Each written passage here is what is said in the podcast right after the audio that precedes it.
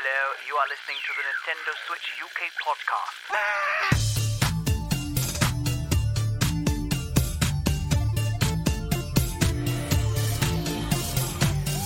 Hello and welcome to episode 66 of the Nintendo Switch UK podcast. I'm Mike. I'm Al. And I'm Anton. Yeah, and we are uh, here to talk about this week's news, and also we've got our indie corner feature in this episode as well. So Leona will give us a roundup of a game slightly different this week. It's actually one that's not actually out on the Switch yet, but it is coming to Switch, so that's quite exciting. So we've got a bit of a pre-review. A, that's a preview, isn't it? Yeah, literally a preview. uh, so yeah, so we're going to be Innovation. we're going to be doing that. Yeah, a pre-review. I've just invented a new word. We should we should make that smaller and call it preview from now on. Um, so uh, yes, so let's talk about what we've been playing this week. First of all, uh, I'm going to start with Anton. What what have you been playing this week? Ah, yes, I'm. I'm now after finishing a couple of other games, I- I have moved on to some more Animal Crossing because it just keeps on getting more content. Why? Why are they doing this to me? It's uh, the curse you were feared about, Mike, is slowly happening to me. Uh, I had a little wee Animal Crossing party with like seven people, which is the most I've ever had Wow. in Animal Crossing.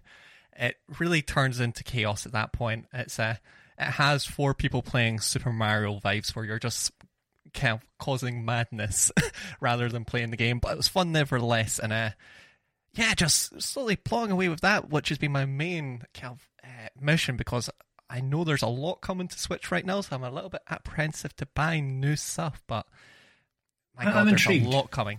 So your seven people uh, little party that you had. What do you do in an Animal Crossing party? I mean, do you just stand around and like pull up each other's turnips, or what do you do? That'd be a turn know, for the books. Hey, It's boom, boom. when I've played it has been like more so just us catching up and visiting each other's island and having a chat and visiting people's stores, a lot of trading.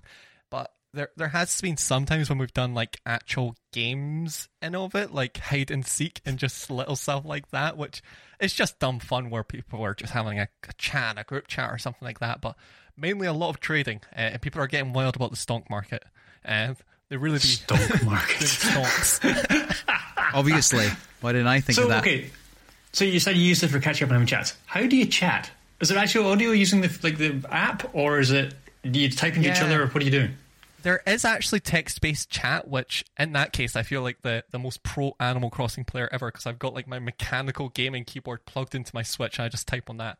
But in all honesty, we just use Discord alongside it, which uh, I don't think that game natively supports the Nintendo voice app, but I may be wrong about it. But yeah, a combination of voice chat along the side, which is the, the main form, but uh, it is fun because the Animal Crossing keyboard natively is like one of the worst keyboards on the Switch. It doesn't use like the built-in Switch keyboard; it has its own proprietary one. And my God, it's people just don't know how to type on it. So you just get these awful, like half, not even in English sentences that are just like so sad.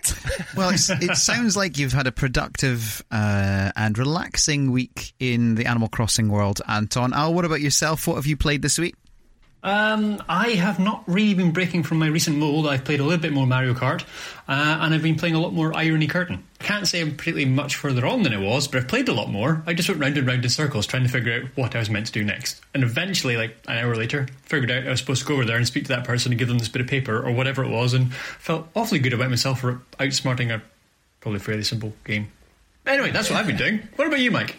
Sounds like my life going round and round in circles trying to figure out what to do next. Um, what have I been doing this week? I have. Do you know? A funny thing is, I've played a lot less Switch this week than I usually do, and um, it's not for any other reason than first of all, I've been busy and I had uh, an event which uh, I did on Thursday, which um, I, I had kind of took up a bit of time as well as some other deadline stuff. And then uh, obviously a virtual event. It wasn't in real life. We're still in lockdown in Scotland. Um, but also I have been playing a bit more FIFA 20 on the PlayStation 4 simply because I'm in this FIFA league and I've, I'm determined to get better. And sure enough, um, I, I have actually got a lot better from actually sort of sitting down, watching a few tutorials, really trying to kind of keep myself calm when getting beaten and uh, not worry about the score and just, you know, improve. And I have actually improved quite a bit. So that's been kind of fun and I'm actually quite enjoying it. Um, so please bring a decent FIFA game to the Switch. Is basically what I'm saying because that's the only reason I've got a PS4 in the house at all at the moment, and it's not even mine. Um, but yeah, uh, Deadly Premonition, uh, a bit more of that, and also I was looking at some of the amount of games that are coming. Uh, you know, very soon. We've got a huge release day coming in a few days' time where we've got all the 2K games stuff. Um, I saw them dropping hints of it more 2K games, Mafia 2 uh, coming soon. so uh, we shall see. Um, but yeah, it's been a, a, slightly quieter week, but there's so much on the horizon that we're going to get into talking about some of that today as well. Um, just a reminder as well, nsukp.co.uk, that is the website. Uh, we've also got a whole bunch of content on there, Anton. I think you just did a bit of a refurb on there, did you not? Yeah, slowly, piece by piece, I'm kind of adding and trying to do a bunch of different things. So now, as, as you, we've mentioned a couple of times, we've got the video snippets on YouTube, and now if you watch on the website, on top of being able to comment, download episodes, we've now got a bit where it has the uh, snippets in line on the same page and it's all linked together. Uh, new um, episode page is generally coming in general, which is uh, work in progress, and just uh, a couple of other random features kind of in the pipeline. So, uh, ideally, kind of logically in my head, it's like you know, fundamentally the patrons are paying for this website, so uh, I think this should be like the best place to listen to the podcast uh, and kind of experience the podcast in general. So, uh, slowly but surely adding. yeah, and if you do sign up, there's a whole bunch of benefits you can get. You can uh, be a NES supporter, and we're really appreciative of our NES supporters, and you can be a SNES supporter too, where you get a bunch of extra content, Al. You can indeed. A whole lot of shows. So it's an extra eight shows a month, roughly. And you can join us and get our gamer code so you can spy on what we've been doing or playing online, or not doing and playing online, as may be the case. Um, and, well, to be fair, you, there's a bunch of things, but the coolest one by far is the Discord, where you can sit and chat with us or with each other all day long. And people do. And yeah, it's awesome. Great. It's really great. Okay, I think we should move on and start on this week's news. Tell us. The people want to know. Okay, so first of all, uh, we're going to talk about a few of the sort of games that have either just arrived or are coming, and we're going to start off with this announcement from Scott Games. They've announced and released Five Nights at Freddy's Help Wanted for the Switch. Now, this is the VR one, but it's a non VR port. Uh, some people say this is the best in the franchise, uh, and there are quite a few of the Five Nights at Freddy's, and we've already seen a few of them on the Switch too, Anton, but this one has 50 mini games.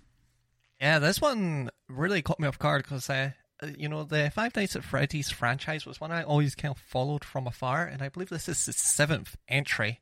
But those first four games came out in like a good year block, and you know that's when the the franchise was at the kind of height of its importance. So this one, where you know it seems like they spent a little bit more time on it, it borrows elements from the kind of first four entries, where it has some of the stuff where you're in the pizzeria, uh, kind of fighting animatronics that come down hallways, turning off lights, and trying to survive as long as possible.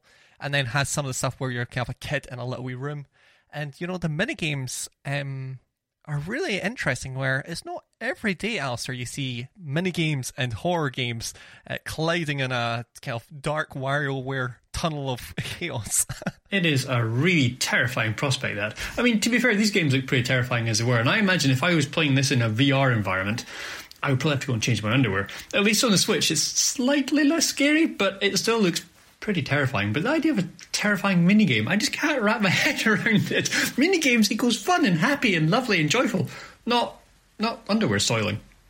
Yeah, it's going to be interesting where, as you say, you don't have those connotations like minigames are great, like especially if it's not part of a Mario part or something like that for just a, a good five minutes. But I don't see myself sitting down on like a, first evening being like, uh, I just want like I want to be terrified, but only like four, four minutes of terrified. yeah, there is a fine line between fun and um, terror. Um, but I think these games, I think the one thing about these games are that they're actually really good quality. And I think as games, um, they're well worth investigating if you can play them in short bursts. I mean, as you know, I'm playing Deadly Premonition, which isn't scary for most of it, but there are scary, even in that, there's scary moments. And when I'm playing it at night, I'm like, oh, especially with the headphones on in the Switch. So I'm not sure how I would get on with this. Um, but uh, certainly not VR, put it that way. The VR thing, that would not be, that would not be happening at all. Nope, I'd take a hard nope on that one. But um, I still think that this is uh, well worth checking out. So if you are a fan of the previous entries, then definitely go and check it out. Uh, this next one, I'm actually really keen on checking out a bit more of. It's uh, Buckshot Software. They've announced Project Warlock. It's coming to the Switch on the 11th of June. It's a fantasy style, Duke Nukem style first person first person shooter, Al, and it's like it's almost like they've done a sort of cartoony pastiche of Doom and Duke Nukem to make it that kind of pixelated look in the same style, um, but bigger and more going on, and it just looks chaotic. But it looks like it's pretty well done. Yeah, chaotic but well done is actually quite a good description. And to be fair, I mean, it's been kicking around for a while. It's about a year and a half old. It's been on Steam for a while, um, and it gets rave reviews. It's it's got a whole lot of awards and um, very very positively reviewed. So the fact we're getting it on Switch is pretty cool.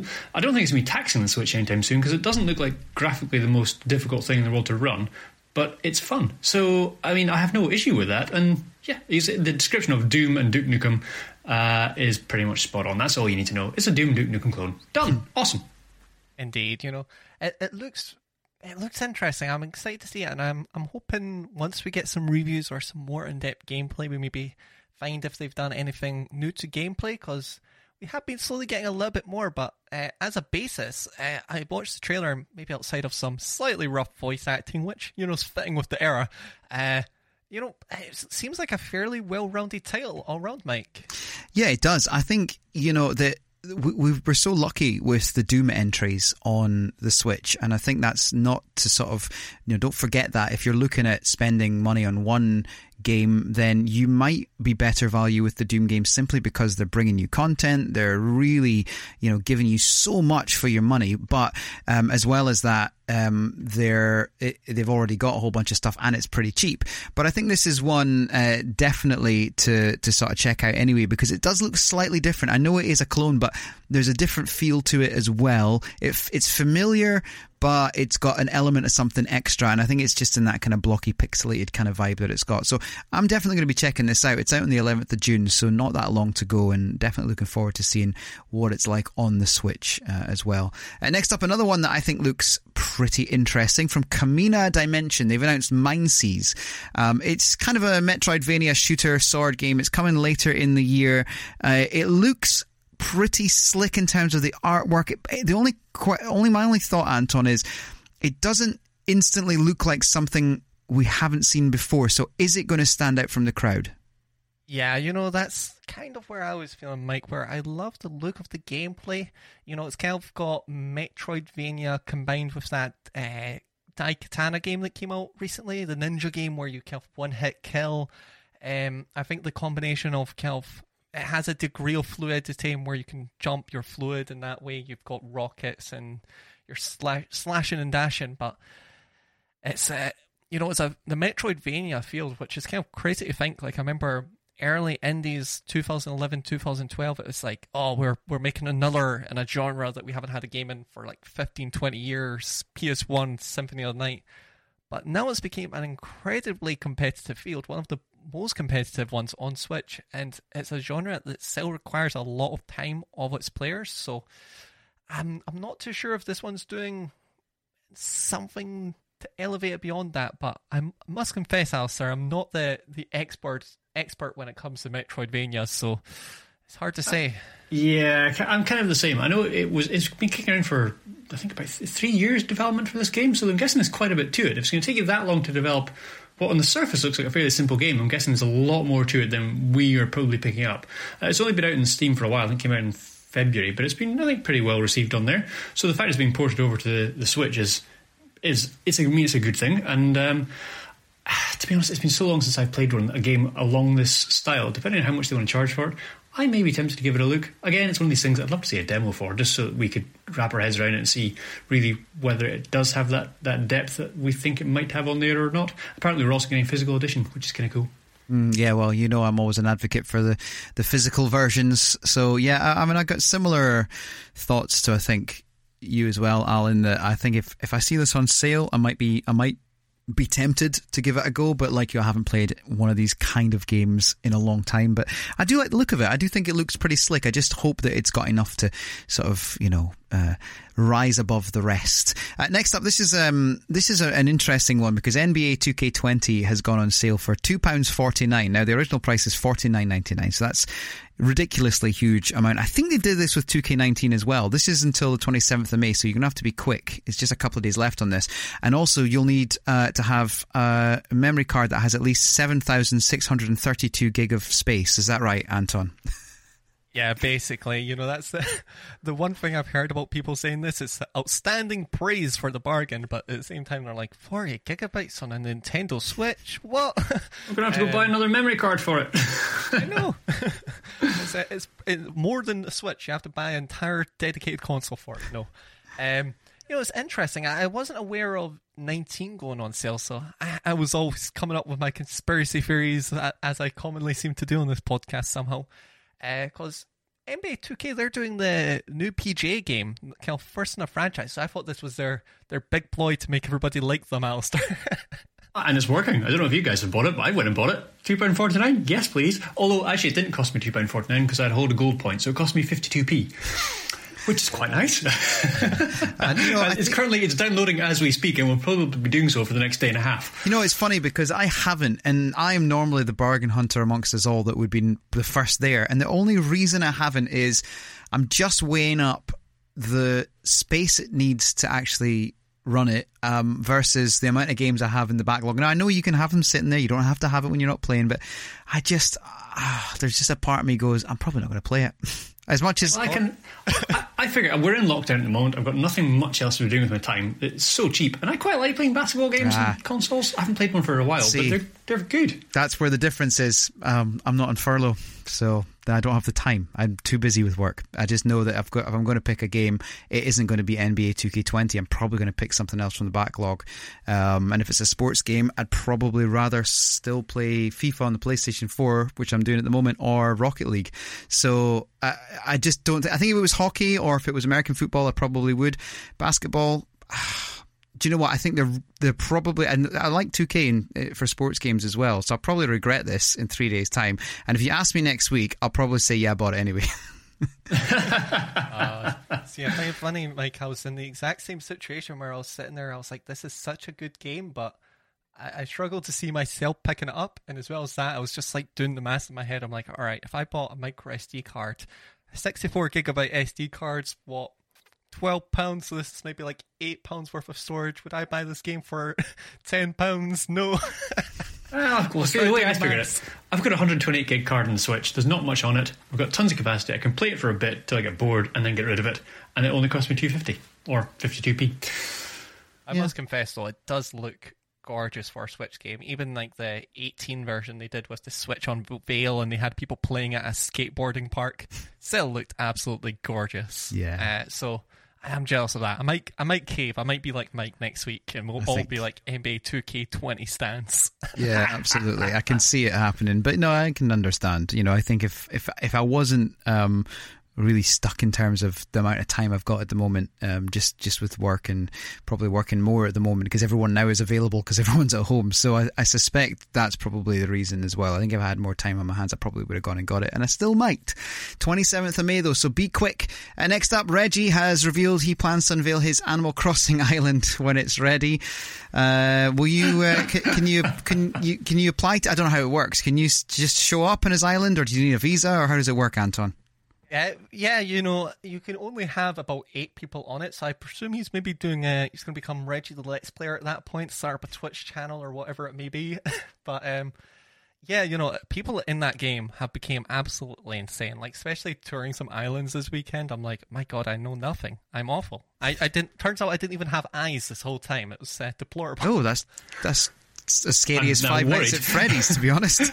yeah, yeah. Just looking at my island compared to what people are able to do, I'm like, I what?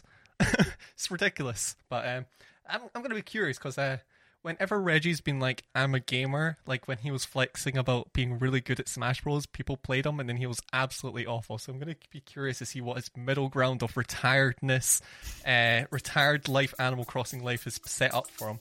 Uh, it's gonna be curious.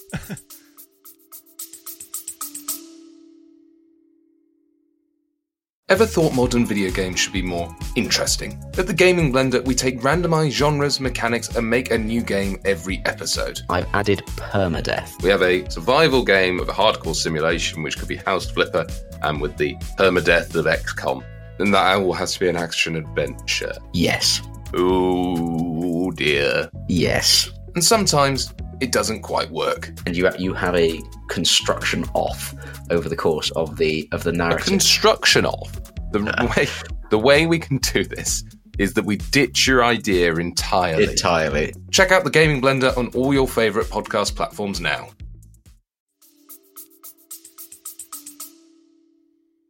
I mean, Al, I guess in that you're um, you, you, you're same boat as me in that I'll watch this from with interest, but live it all through Anton.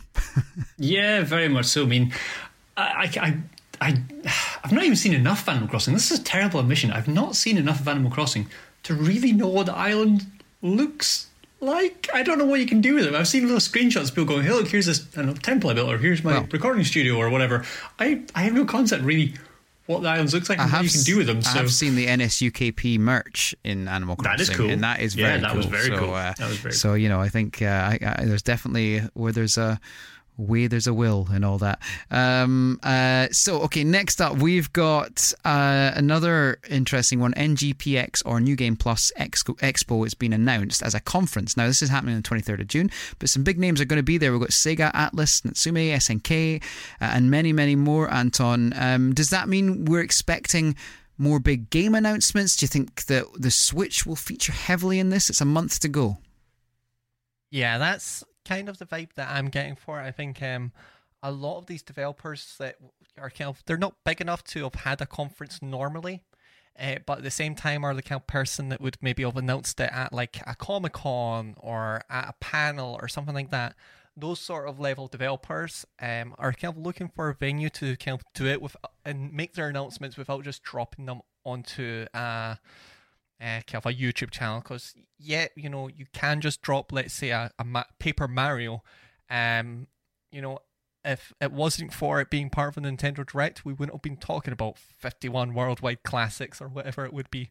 So, you know, I imagine a lot, especially the smaller devs here, they're probably looking for a way of kind of showcasing some of their better games. Like, you know, Sega, they could drop a Sonic game, but they, they need a, a conference or something to kind of really make anybody care about their Olympics games that are coming out very shortly. Well, here's the thing, uh, uh, Alistair. Do you think we could hear more of the Sonic uh, rumors then if Sega are going to be there? Do you think they'll integrate any of those? I guess that would make sense. Yeah, why not? But, but what I was wondering is what happened to this summer games festival thing that was set up? Surely you'd think this would be part of it. You'd think they'd just sort of wrap them all into one nice little bundle, unless someone's going to try and take credit for it. This would be part of like Summer Games Fest, but it's more so this would be like a conference of all of them as one, I think. So hmm. kind of Summer Game Fest is kind of like it's the same way E3 was like a branding for like a Microsoft, Nintendo, Ubisoft conferences. That Summer Game Fest would be like the branding for you know Nintendo Direct, State of Play, and this N- NGPX, which is kind of like a mega conferences for the the B teams. Got it. Okay, it's clever. Well, we all know that uh, with uh, what do you call it, face Atlus being there, we all know that Mike is just going to be sitting there with his fingers crossed, waiting for oh, what was that game called again? Mm, Ah, mm, oh, Persona something maybe. No idea. Not a not a clue. To be honest, I'd be happy with any of them at this point. Um, but yeah, I mean, you would think that we're going to hear some more. You know, I, I've said it already, uh, and I'll I'll I'll reiterate the point that when I went through and had a look at what's coming up this year, I was shocked at how much we've actually got coming to the Switch that is really good. I'm not talking about games that are you know the the shovelware. I'm talking about there's I, I, counted probably a hundred titles that I think are well worthy of checking out, and I think there'll be more, and I think there'll be lots more announcements. So I'm expecting big things from the summer festivals and the summer uh, expos and conferences, but we will see. Uh, Lego have announced some new outfits. It's uh, Lego Mario Power Up Packs. You get the Fire Mario suit, the Propeller Mario suit, Cat Mario suit, and the Builder Mario suit. All four Power Pack Power Up Packs arrive uh, on the first of August. Anton, uh, what? So is this like literal physical Lego? Yeah, this is um for your the, the Lego Mario starter kit that's coming out later in the year or mid this year. I can't recall the date. I think it is later this year. I think so. Um, and you know, I, you know, I I like Lego the idea of it, but uh, or Lego Mario the idea of it, and the execution looks like a lot of efforts went into this. But I think for some people, this really synonymizes uh, everything. The people who that were kind of on the fence about Lego Mario. And synonymize it like they have the one where it's like a propeller one. And it's like, oh, it can fly now. I'm like, It could fly anyway. you could throw that thing Yeah. across a room if you really want. I mean, I mean, it is slightly left of you know what we want Lego and Mario to do because we'd like them to make a game. But um, I think I'll. There is an appeal here, and of course, the big market is going to be those people that collect the, you know, the the actual models and then keep them for ages because I think one day in the future they'll be worth something more. Surely. I mean, yes, to an extent. I mean, Lego is very collectible, and a lot of the kits do go up drastically in value. Um, they are very, very cool. I really hope this gets consigned to the dustbin of history and gets forgotten out very quickly and disappears. I had such high hopes for Lego and Mario combined, and this is just the worst possible iteration they could have come up with for Lego and Mario. I mean, oh, I can't, I can't express my disdain enough. Frankly, for this, Oh. and the fact they brought out more just makes me angrier. Well, Her- her do you know what? If they bring out a game, all will be forgiven. They can have as many Lego they like. Exactly. Do that. Next up, Pollyanna Comic uh, have announced uh, a comic. So there's been comic. Let me start again. It's a new comic that's been announced, and it's based on Mother, which we know is Earthbound. We've had many a confusing conversation about that in the past, and it features uh, 35 manga artists and writers. Also features Toby Fox, and it's Japanese only. Um, but again, it's that cross culture thing, Anton, isn't it? Where we're seeing more and more of this. Yeah, and you know it looks absolutely gorgeous. Obviously, uh, Toby Fox of Undertale fame, so he kind of has that ironic RPG sense of humor and sensibilities to him. Can you get him to finish Um, his game first? Because we're still waiting. You know, I think uh, we could say that with Earthbound. I think could you imagine a crossover? Now that's what we want. If we can't get a sequel to Earthbound, a crossover with Undertale would be like the the chaotic good of uh, all of the internet. But um, I I highly deplore you that you know it's yet they're marking uh, Pollyanna as a comic. It's a lot closer to like a thick hardback graphic novel. Um, it's you know the artwork in it, it, it doesn't look like a manga or a comic. It looks really gorgeous. Some of it's like got this like watercolor aesthetic. Uh, some of it looks less good, but a lot of the stuff that at least they've showcased in their promotional work looks absolutely gorgeous. And uh, you know, if they if they did this for Undertale, I could just you know I would be all on board. But uh, sadly, I haven't made the the leap into Earthbound uh, quite yet. But does look really good, Alistair. Um, yeah, I'm. Uh, I'm actually looking up at the moment to see if I can figure out what this artwork looks like. Because uh, to be honest, I'd seen the headline and hadn't really gone into it in any great depth. But the way you've just been talking about it makes it sound cool. Oh, right, totally retro. Yeah, I'm liking that. That is cool. I've got, I've to say, I've never owned a graphic novel. Like the last time I read a comic of any description was a Teenage Mutant Ninja Turtles when I was about 12 years old, and I loved that. I really loved that. I like the idea of graphic novels and comics. I just never really got. I just, I don't know, I've never picked them up. I kind of feel oh, bad about it actually. I've got a friend who loves them and is always trying to get me to read the Batman ones, and they look cool. I just never, never got around to it. They're great. You- They're great. you, Mike? I don't read enough of them, um, but I still read them, and I certainly was not 12 the last time I read when I was probably six months younger than I am now. So, uh, 63, and um, I, um, I. I, I really enjoy them when I get the chance to sort of sit down and, and read them, and, and they're proper art. I think you know sometimes they're a little underrated in terms of how incredible they are. You know, some of the, the, the artwork is amazing. The stories are great, especially those Batman ones. There's a lot there.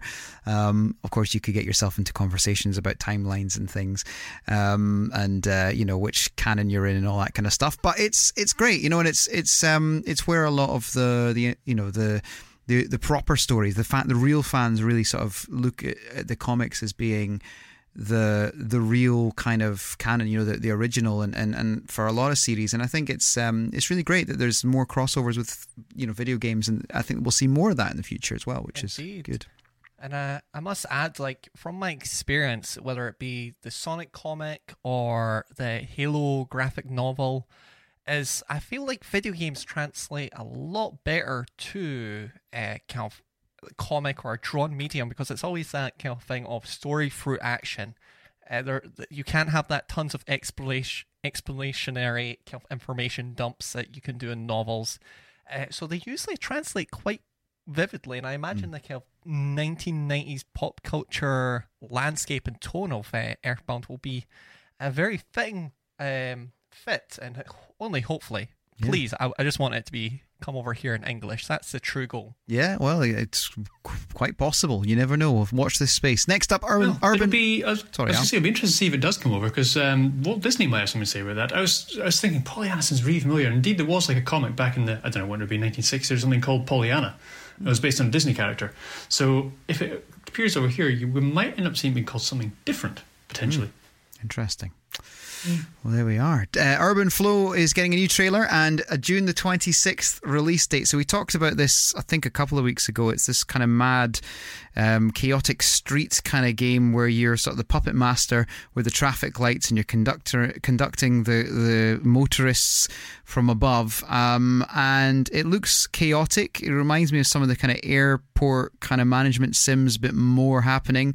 I quite like the look of it though, Al. I think it's got something. It, it seems like a kind of game, like 911 Operator or one of these kind of things that you might pick up and then end up playing for a lot longer than you intended. Yeah, these games can be they, they can suck you in, and all of a sudden you realise it's been three hours and you've been turning traffic lights on and off, and you haven't really been thinking about it. And I think effect, effectively that's kind of what this game seems to be. It's largely traffic. I mean, it's traffic control. That's what it's called, urban flow. Um, and it could be really, really good. I, I really hope there's um, some cues in there to help people like you and I, Mike, who don't necessarily find it the easiest colours. thing in the world to tell the difference between the red and the green traffic lights. Yeah. but I presume they'll have thought of that, and there's probably a colorblind mode in there somewhere, so it could be interesting.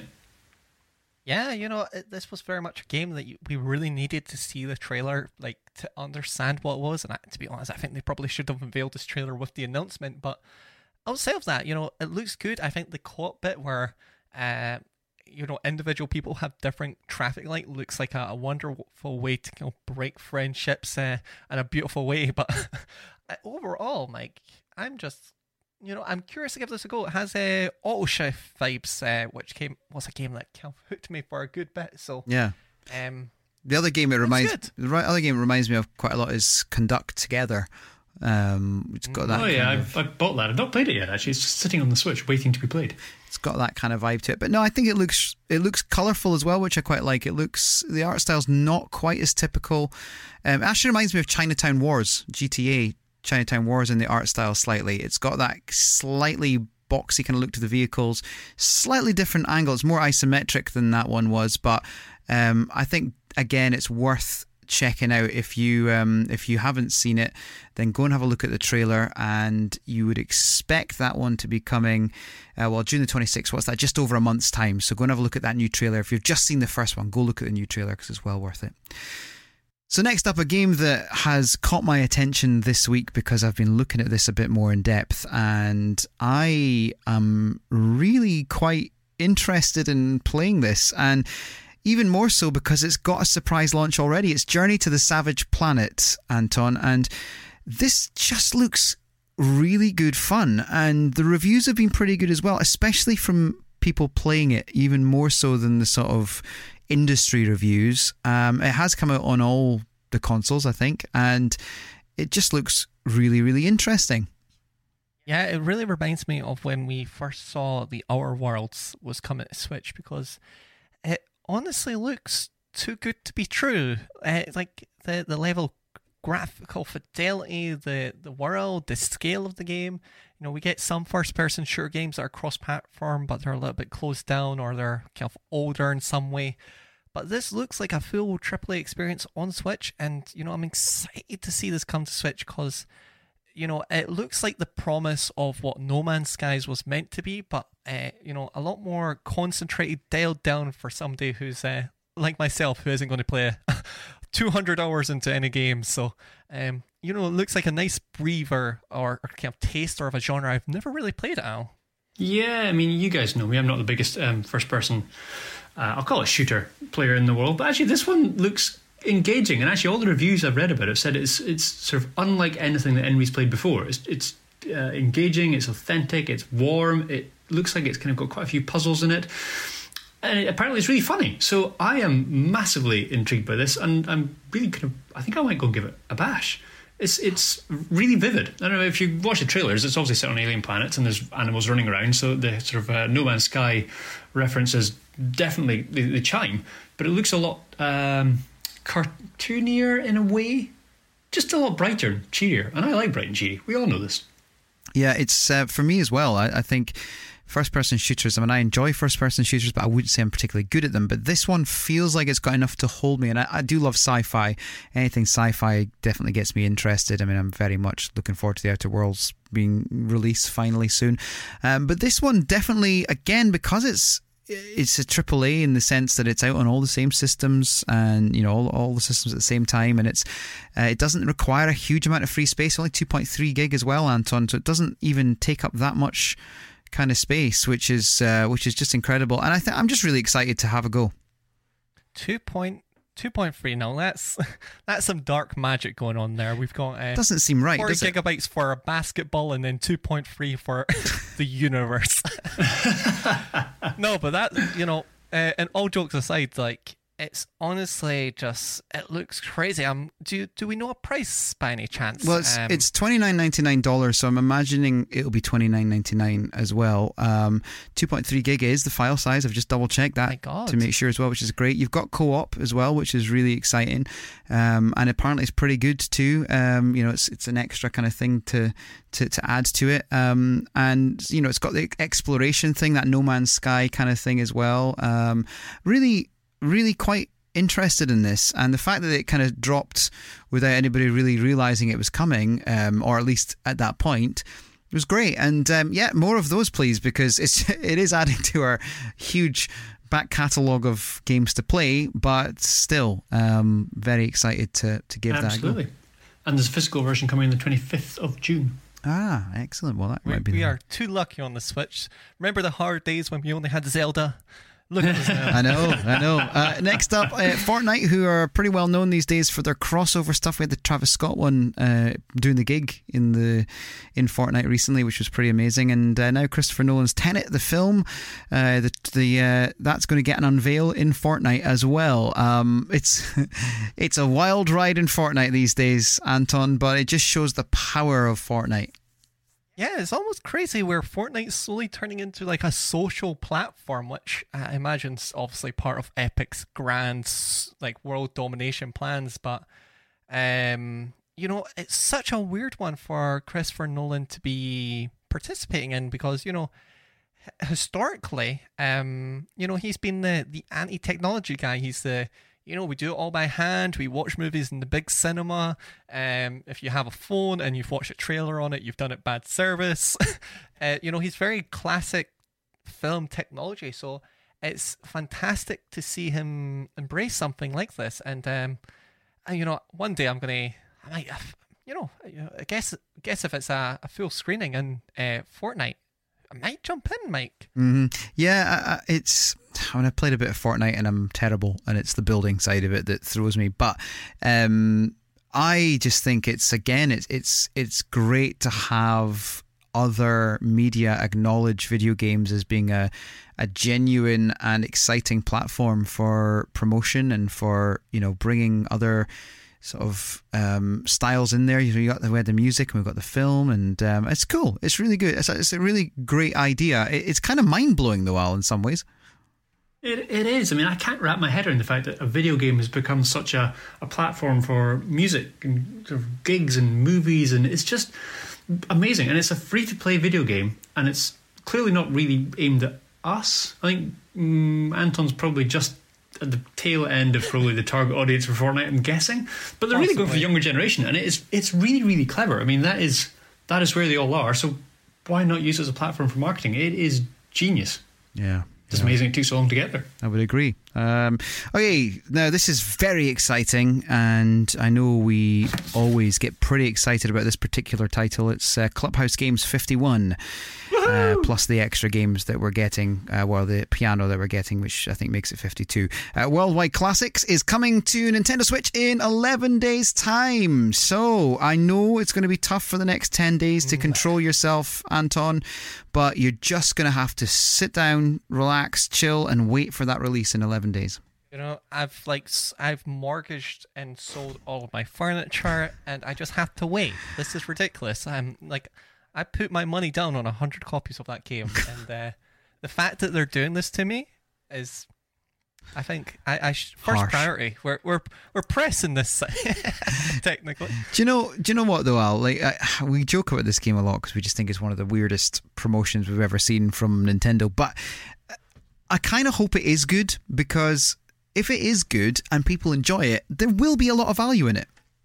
Yeah, I mean, to be fair, from what I've been reading about it, it's actually a really good game. Uh, uh, people are sort of saying it's a really great replacement for okay, some board games, but also kind of like a Wii Sports kind of a game. And there's a lot more kind of depth and playability to it than you might imagine. And it's actually a really good way of just getting a bunch of mates technically around the TV or your family around the TV, I suppose, when you're not in lockdown, um, and having having a surprising good time. I, I just there's something about me goes, I'm not paying for that. It just I don't know why I can't bring myself to do it. Yeah. Uh, it has uh, very much uh, fifty pounds for one two Switch vibes. Uh, Yes, uh, yeah, It was exactly. a lot then, and it's a lot now. But you know, it is pretty cool because uh, they've recently shown off the the tennis mini game in it, and uh, we've apparently everybody's noticed all of the courses in that game are based on Wii Sports and earlier uh, the golf game on the original NES. So you know, there appears to be some love, uh, some first party Nintendo, surprisingly enough, from them putting in mini direct.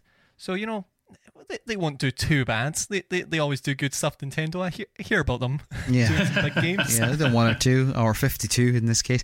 Uh, okay, let's move on uh, because we've got a few rumours to talk about this week. It's time for this week's rumours. No, I'm not normally one for gossip, but Right, first up, one that Al pointed out, and that was uh, Bayonetta 3. So we have heard that Bayonetta 3 is still in development, and uh, Hideki Kamiya has told fans to throw any concerns or theories about it being binned out the window.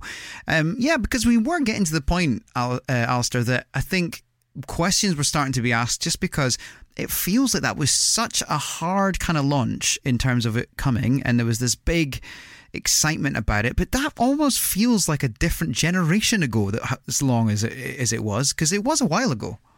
It, yeah, I mean, it's been kicking around for so long that I can't even remember how long it's been kicking around for. They've been talking about this game for ages.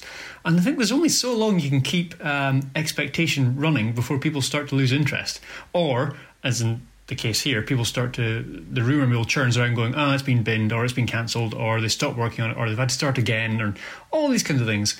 So he's just periodically having to go and defend it, going, no, no, just stop worrying. It's going to be awesome. It's still coming. Just hang on which is kind of a shame, but it's it's. I mean, it's good to know it's still there. It's nice to have that reassurance. I mean, what do you reckon, Anton?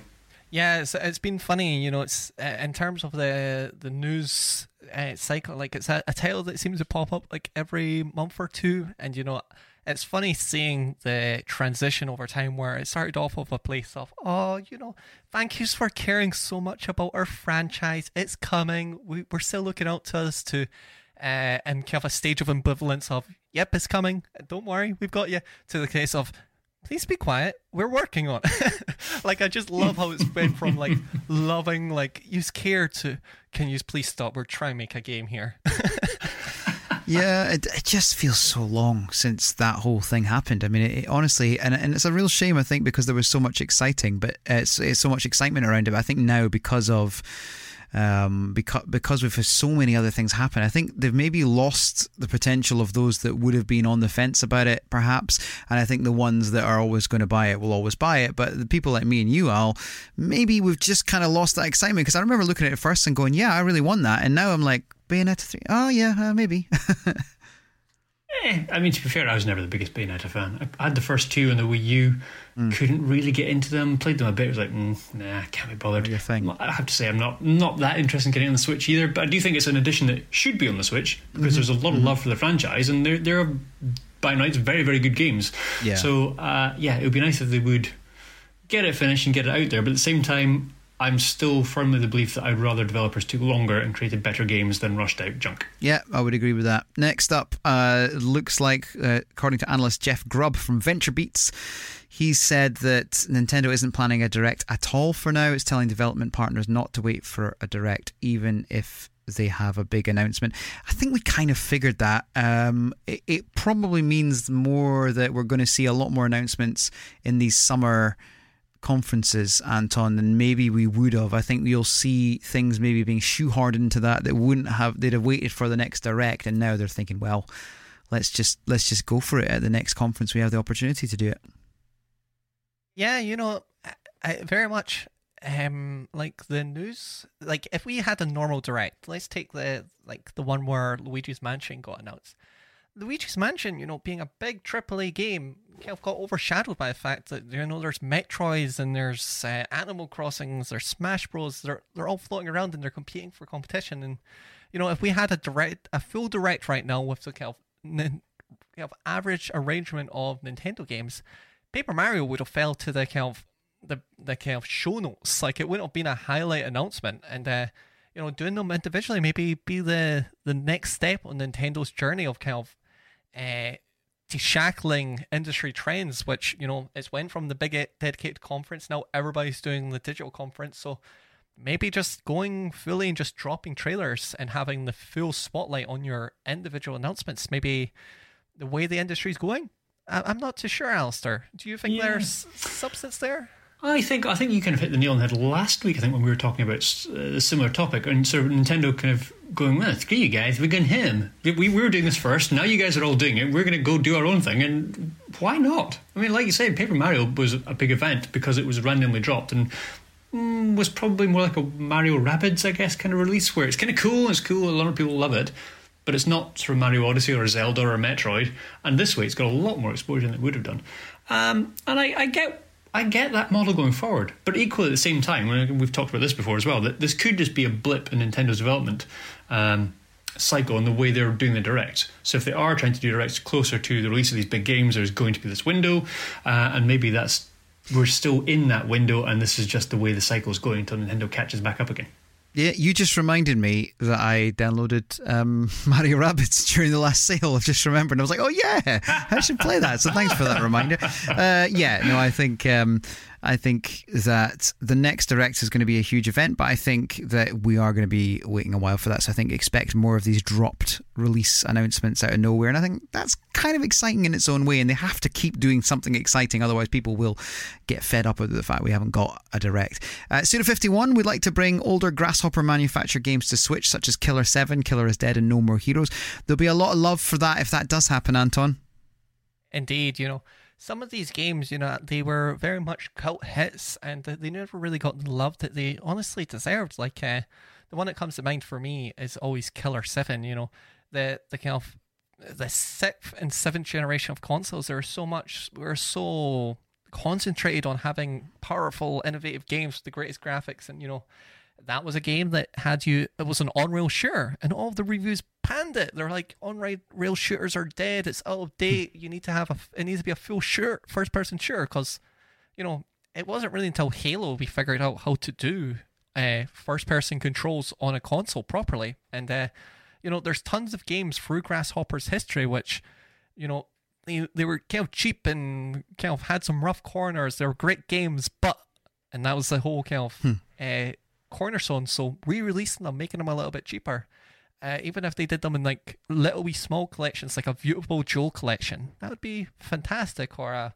uh, No More Heroes one and two in time for the new game. Yeah. it would really give these some second life, mate. I, I could see the No More Heroes games being a thing just simply because they have a new one coming. It would make a lot of sense for them to to revisit those. And um, yeah, again, you know, it's quality titles. I mean, we talk about the, the Switch and the library, and, and we know we talk about this a lot because it's just changed so drastically to what we had at the start, where it was, you know, 10 games on the eShop. These days, it's like, you know, if you want to find the new release, you've got to scroll back four pages just to get to it because, you know, there's so many games coming out, Alan. I think that, you know, when they're good quality titles, bring it on.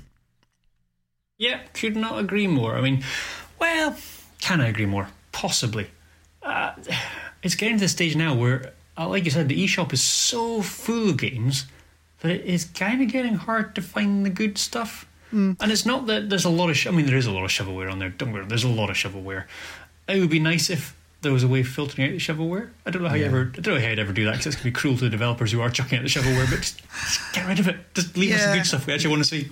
I think I, I, I think there will be a point where they might have to look at um, how the eShop is laid out. I think it works okay, but I think there possibly is a better way to do it now. The numbers are so big, but being Nintendo, we could be we could be waiting a while on that one. Uh, just very briefly, I want to add in as well 2K rumor this week because uh, you know exactly what it's going to be. But 2K have suggested that there are more games coming from the 2K collection. They've uh, obviously got these huge releases coming later this month with XCOM. They've got the Bioshock collection and Borderlands and really great releases. And they've hinted that they want to do more. Um, so sports games being one of the potentials, but the other big one they reckon is Mafia 2, which uh, I'm still seeing a lot, a lot of rumors, and more than rumors. I've actually seen Mafia 2 being rated for the Nintendo Switch. So not the Mafia collection trilogy. Um, we haven't seen that, but we have seen Mafia 2 be rated for the Nintendo Switch. So um, ideally, the trilogy would be great because I'd go back and play the first one, and that's probably more interesting to me than the third one, to be honest. Um, but the second one, if we got that anyway, Anton, that would do it for me. Yeah, you know, out of the the whole lot, because you know the the first one's a, a remake, uh, and then the second two are remasters. Uh, so you know, a PS4 game remastered is maybe a little bit too much to ask for. A PS3 game remaster, uh, you know, it seems possible. The remake for right in time for the PS5, yeah, um, I, I don't have my hopes there. But to be honest, don't care. Just want number two. The Yeah. The Christmas, the whole opening segment of the game. If you just give me that, I know. and you know the mise en scène, the atmosphere, I would.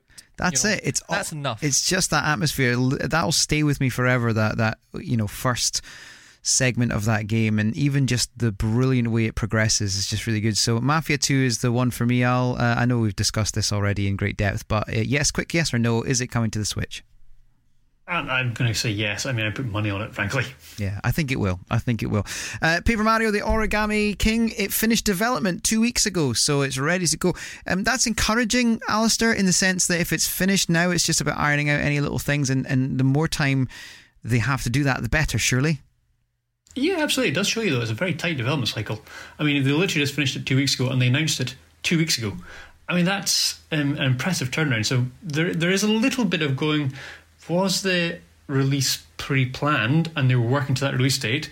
Or was it, oh, the game's finished, let's release it? Which can have a massive impact on the quality. I suspect they were working to a release date. Yeah, until- surely. but I mean, it's a it's a Nintendo title. It's not going to be bad. It's it's going to be fine, frankly. But I just think it's really cool and interesting to see how quickly they went from finished to announced to presumably get it out. Yeah, I'm almost curious, Alistair, if this is the first example of this truncated development cycle they've been talking about for so long, and maybe an indication that we were we were given like we, we weren't thinking as big as Nintendo. Like, you know, I think we were kind of expecting, you know, they announce a game and then it's out six months. But maybe what they're thinking about is their new truncated system, uh, and evident by maybe how long we're going to have to wait till a direct if they continue doing them. It's more so a kind of case of they're just going to, so there's no disappointment, there's no delays. Uh, there isn't two years of rumors thinking about whether the Breath of the Wild sequel's been delayed. They just like, they're going to finish games when they're ready, on schedule. They don't have to overwork staff or delay an Animal Crossing or whatever it may be. And then they just drop it surprise out of nowhere. Um, which could be like, again, another uh, in the same way we were talking about the directs of uh, not happening. Nintendo just try buck industry trends and try trying to be different in some ways, Mike. Yeah, yeah. No, I think that there's such a demand on people trying to get people's attention and, and trying to keep the pe- keep people's attention. There's so much out there now, and it's not just about video games; it's everything. So I think when they announce something like this and it gets a bit of excitement, especially when it's not a top tier Mario game, I think as well. I think it's important for them to be quick with the release, especially being Nintendo, because you can expect it from other developers. I think, but with when with Nintendo, I think they have to be fairly quick, unless it's a, a Zelda or a Mario Kart, in which case they can announce plenty in advance. So I think it makes a lot of sense for them to to do it in this. But I suspect they've been working on this for a while, and and they there's no way they're releasing this unless it's pretty top tier. I would think. Uh, that's my thoughts anyway. Right, it's time for our indie corner, and Leona is back with another game, slightly different this time around because uh, Leona's going to talk about Dicey Dungeons, which is not actually out on the Switch yet. It is coming out on the Switch, and this is Leona's thoughts on that game.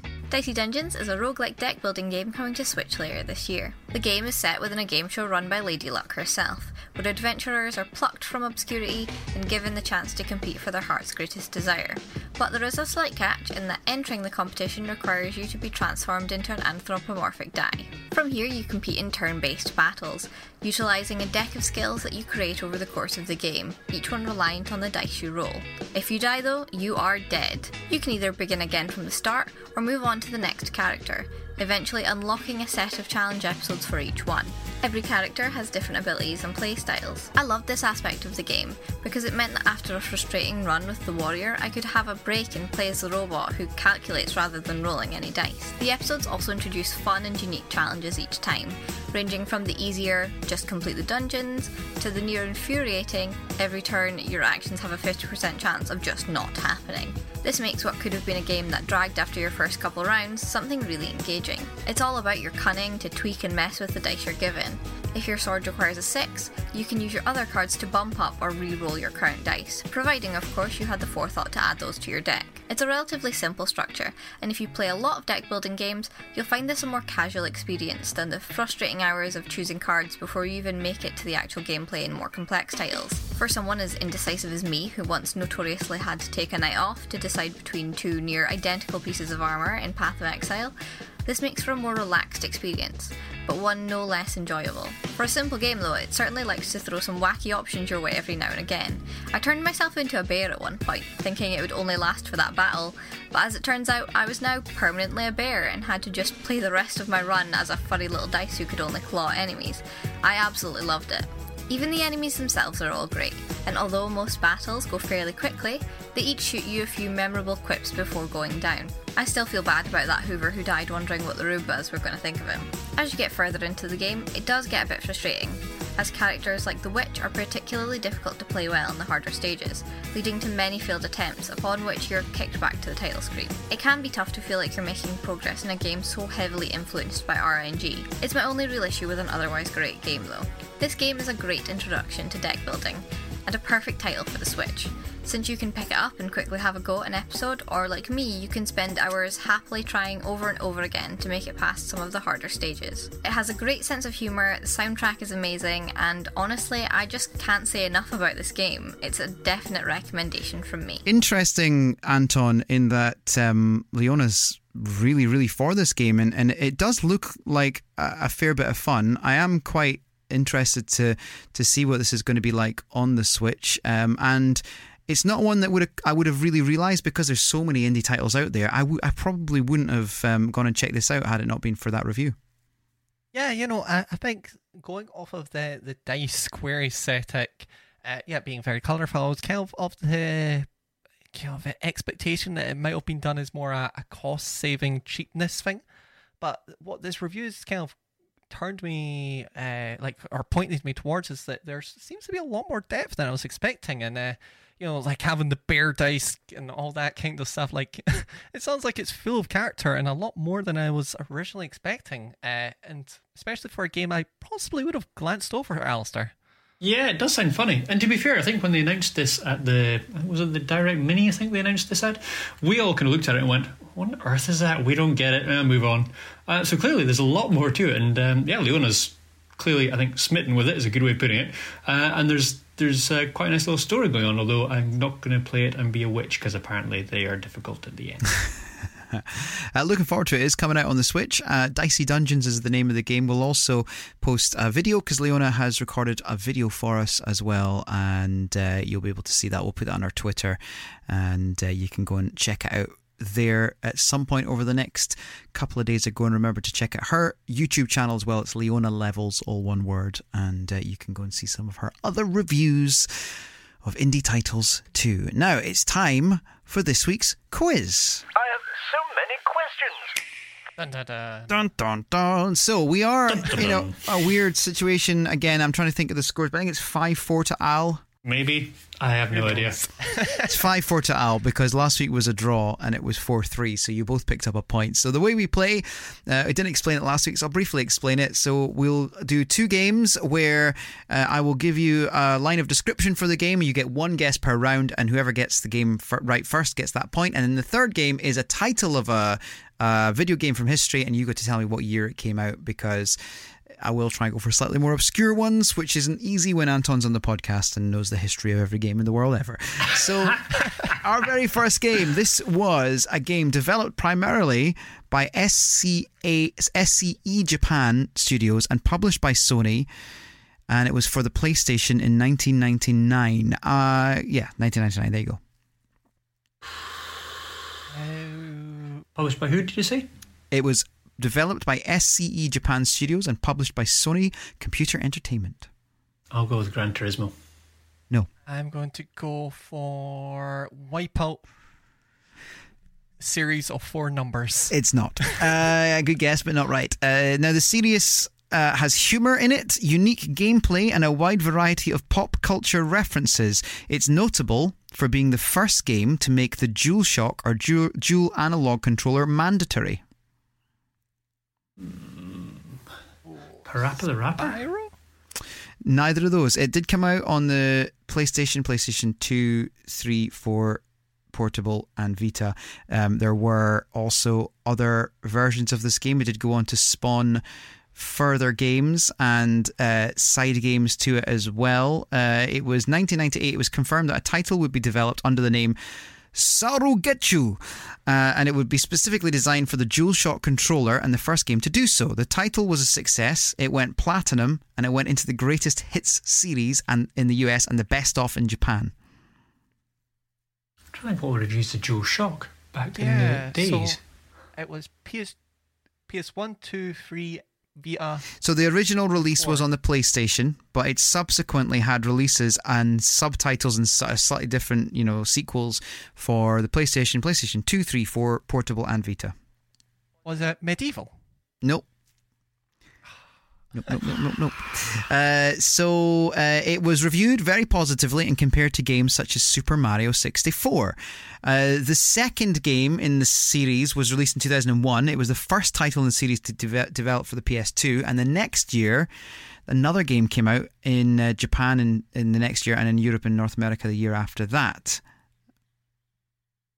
The original was ported to the PSP. Hmm. Ratchet and Clank. No. Nope. Everything you're saying makes such good medieval comparisons, but I know it's not that. Um, I might go. I might go to much easier. Uh, Crash Bandicoot? no. Uh, okay. The series is as a gameplay notable for its radical departure from the tried and true control method of many other games. So, as I mentioned, first one to use DualShock or mandatory. The left stick moves the character, right operates whatever gadget the player was in, has in his or her possession.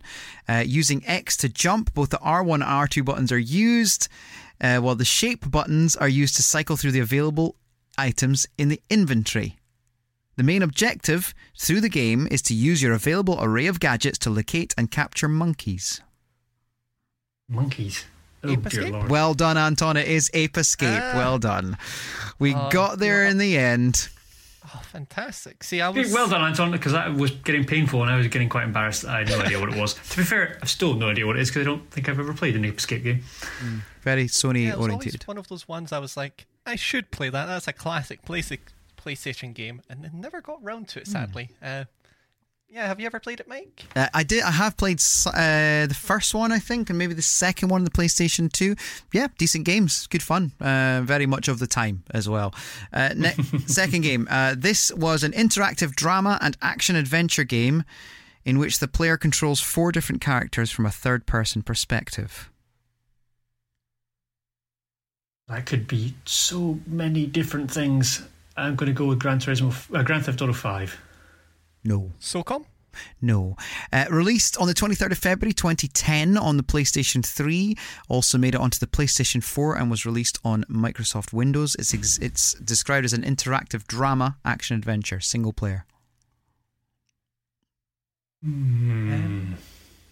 Drama, Spec Ops The Line? Nope. interactive drama. Controlling four people. No, I haven't got a clue.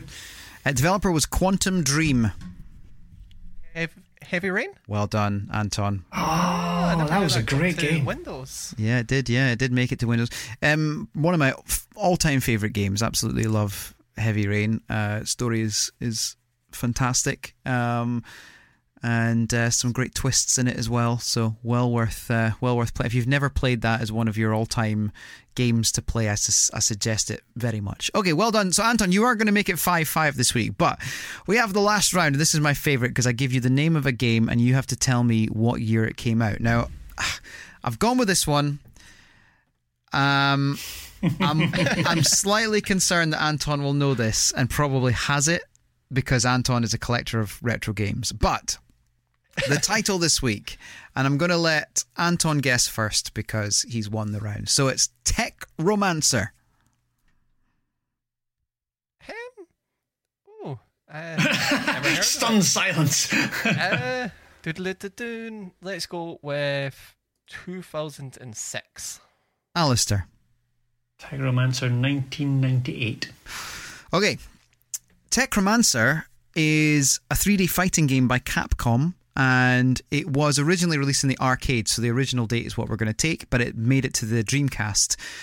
And Alistair, you were exactly bang on. It was 1998. It was released in the Wow. arcades, and then uh, it made it to the Dreamcast in 2000. Um, a random title because obviously Techromancer doesn't, to me, sort of strike up the idea of being a fighting game, uh, but it was. It was a proper arcade-style 3D fighter, uh, fairly well reviewed generally, kind of sevens and eights out of ten. Um, the Dreamcast version not quite as well reviewed as the arcade version, but it did get a pretty favourable score. So Tech Romancer. There we are. I'm very impressed with that, uh, Alistair. A, a pure fluke, Mike. There's no skill involved whatsoever. Well, it takes place in a far future of Earth where advanced technology has made things calm and decent for the citizens of Japan and the rest so of they the world. beat each other up. Yes, but apart from the fighting. Love it. so there we are, Techromancer. But uh, it does mean, unfortunately for you, Alistair, that Anton does win the round, which makes it 5 5 due to our weird scoring system where Alistair gets two points and Anton gets one for a win. It's now 5 5. um, we won't try and work out what it would have been, but, you know. Bounced it last. yes, yes, it would be slightly more than that. Uh, so that is it. Um, just to finish off, once again, thank you so much for listening. A reminder again, nsukp.co.uk. That's the place to get all the details about everything. If you'd like to support us more, then there's a few ways you can do that. You can leave us a review on Apple Podcasts. Please do. We're at 54 uh, re- reviews, 53 of them five stars and one four star. We've Hey, also oh, got you're so bitter about We've that. also aren't you? got lots. No, no, it's fine. We've also got lots and lots of um, uh, written reviews as well, which is really nice. So please, if you have time and you, you like the show, please do that. That would be great. And uh, we've also got the website where it's got all the details of being a Patreon supporter. Anton, you've updated all that as well.